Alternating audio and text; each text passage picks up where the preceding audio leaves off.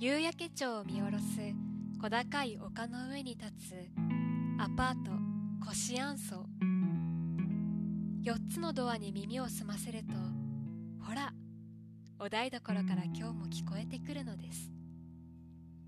オリジナル短編ラジオ小説「コシアンソのお台所日記」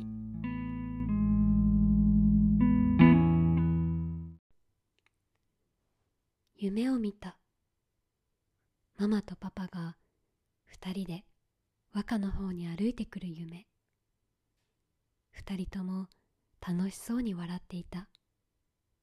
仲良さそうに並んで。ママがピンク色のきれいなほっぺたをくしゃっとさせて和歌に笑いかけている。パパがそんなママの手をぎゅっと握っている。和歌は自分の心がパーッと明るくなっていくのが分かった。なんだ全部悪い夢だったんだ。また三人で仲良く暮らせるんだ。そう思ってぎゅーっとママに抱きつこうとしたらいきなり目の前が真っ暗になりパチッと目が覚めてしまった。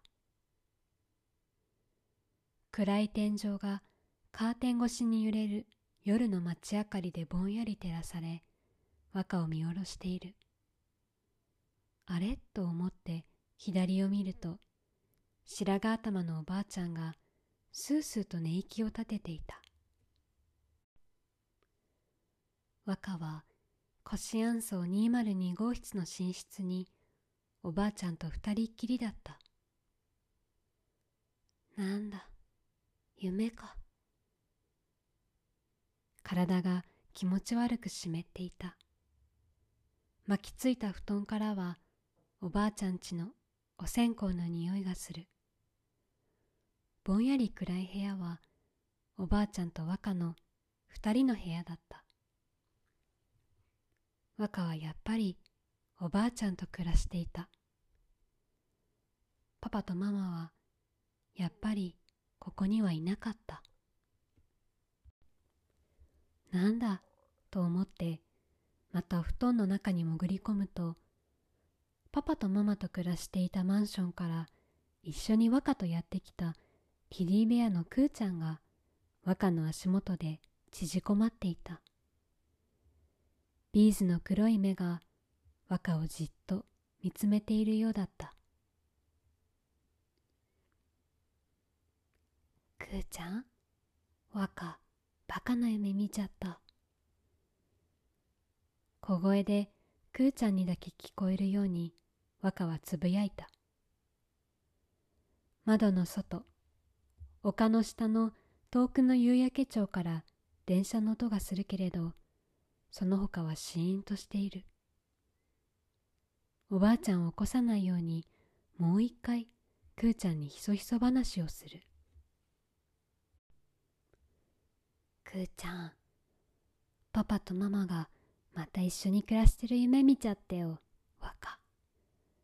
バカだよね。若。若のおどけたような声を聞いてもくーちゃんはずっとじーっと若を見つめているだけだ。若は仕方なくくーちゃんの黒い瞳から目を離しもう一度天井を見上げた。そしてはあとため息をついてみる。ママみたいに。そうママみたいに。ママはため息でいろんなことを我慢しようとしているようだった。仕方ないの。そういうものだからって。ため息がいつもママの心の声を和歌に教えてくれるみたいだった。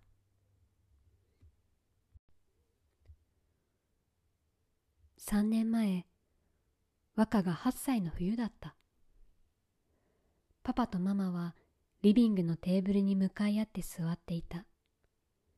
そしてママが突然「離婚するからね」って和歌に言ったけど離婚なんて言葉その時はよくわからなかった。でもそれから間もなくしてパパが帰ってこなくなってから離婚というのはパパとママが一緒に暮らさなくなることなんだと少しずつ理解した。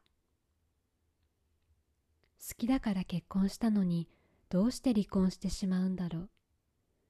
でも喧嘩ばっかりしていたからもう好きじゃなくなっちゃったってことなのだろうか。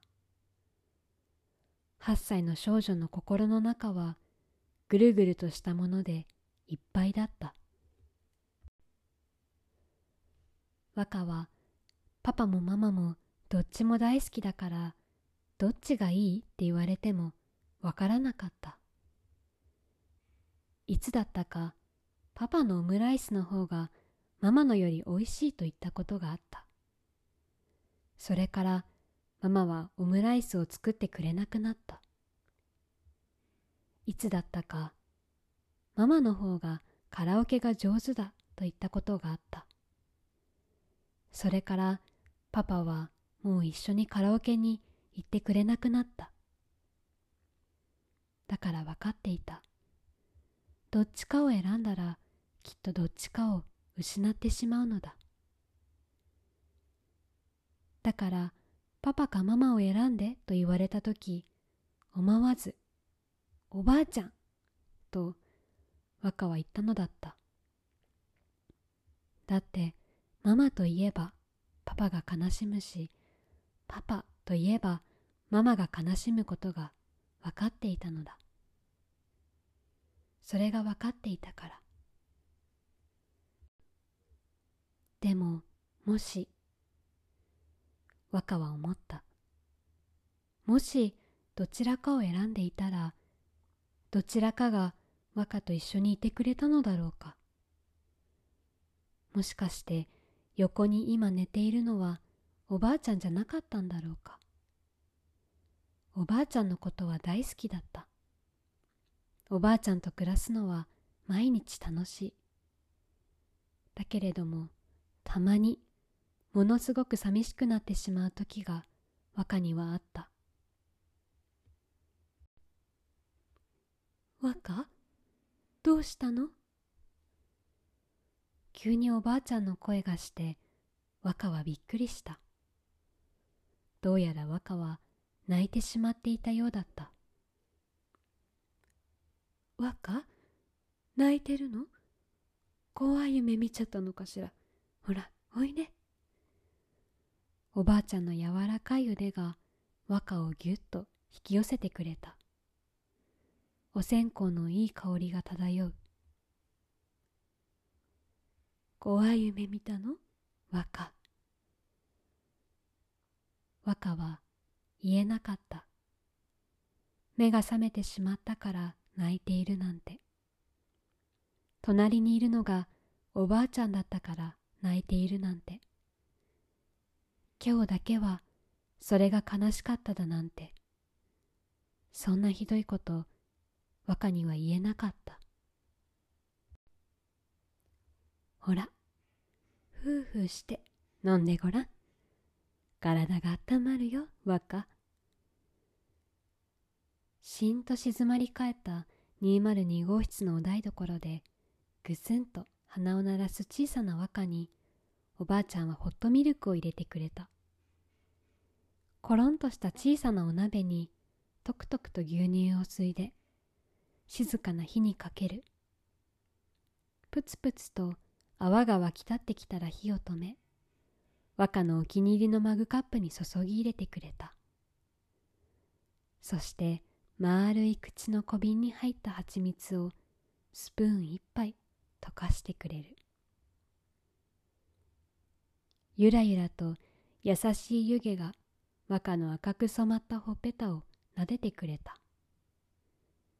ゆっくりマグカップを口に運ぶ。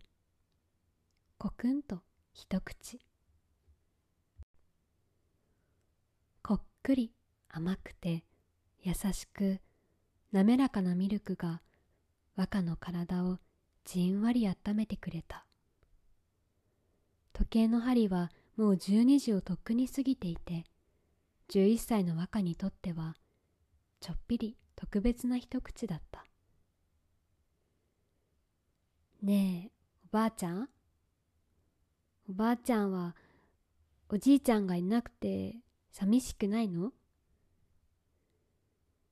若はストーブに火を入れてくれているおばあちゃんの背中にふと尋ねた。おばあちゃんはちょっと驚いた顔して振り返ったけれどゆっくり微笑んで「そうね」と言った「そうね。うん。寂しいわ。おじいちゃんはおばあちゃんがまだ60歳の時に亡くなってしまったからもう15年も会えてないしね。うん。寂しいよ。今でも。若は「そっか」とうなずいてホットミルクをもう一口すすった。それからマグカップをじっと見たままもう一つ聞いてみた。寂しくて泣いちゃいそうな時はどうするの？おばあちゃんが和歌をじっと見つめているのが分かった。でもおばあちゃんの目を見たら何かが溢れてきてしまいそうで和歌は湯気の上がるホットミルクに視線を落としたままでいた。しんと静まり返ったお台所がもっと静かになった気がした。そうね。やがておばあちゃんがゆっくり口を開く。そうね。会いたくて涙が出ちゃいそうな時はおばあちゃんは泣くかな。だって悲しくて寂しいんだもの。誰にも遠慮せずに泣くわ。ワンワン泣いて会いたいよ。どこにいるのって叫んじゃうわね。おばあちゃんも泣いちゃうの？寂しい気持ちってどうやったらなくせるの？若おばあちゃんの優しい声に若は思わず顔を上げてしまった。パジャマ姿のしわくちゃの若のおばあちゃんはとてもきれいだった。あったかい顔で若を見つめている。寂しい気持ちはなくせないわ。ううんなくさなくていいの。だっておばあちゃんがおばあちゃんだからおじいちゃんがいなくて寂しいって感じられるんだから。おばあちゃんにとってそれほど大切な人だったからそう感じられるんだから。おばあちゃんにしか感じられない気持ちなんだからその気持ちをなくそうなんてしなくていいのよ。その気持ちを大切に抱きしめて生きていけばいいの。和歌だってそうよ。寂しいって感じられるのは和歌が和歌だから。和歌がその人たちのことをとっても大切に思っているからなんだよ。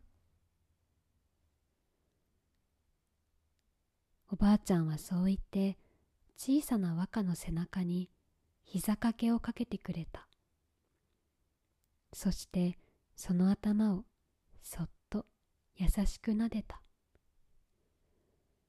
おばあちゃんがストーブの火を調整するのにちょっと顔を背けた時若はこぼれ落ちる涙をこっそりと拭った。そしてホットミルクをまた一口飲んだ。あったかくてちょっぴり切なくて。それでいて心が溶けてゆくようなそんな味がした。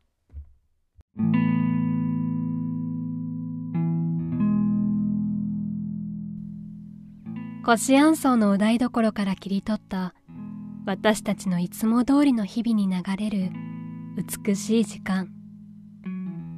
次はどの扉の向こうにお邪魔しましょうか。それではまた。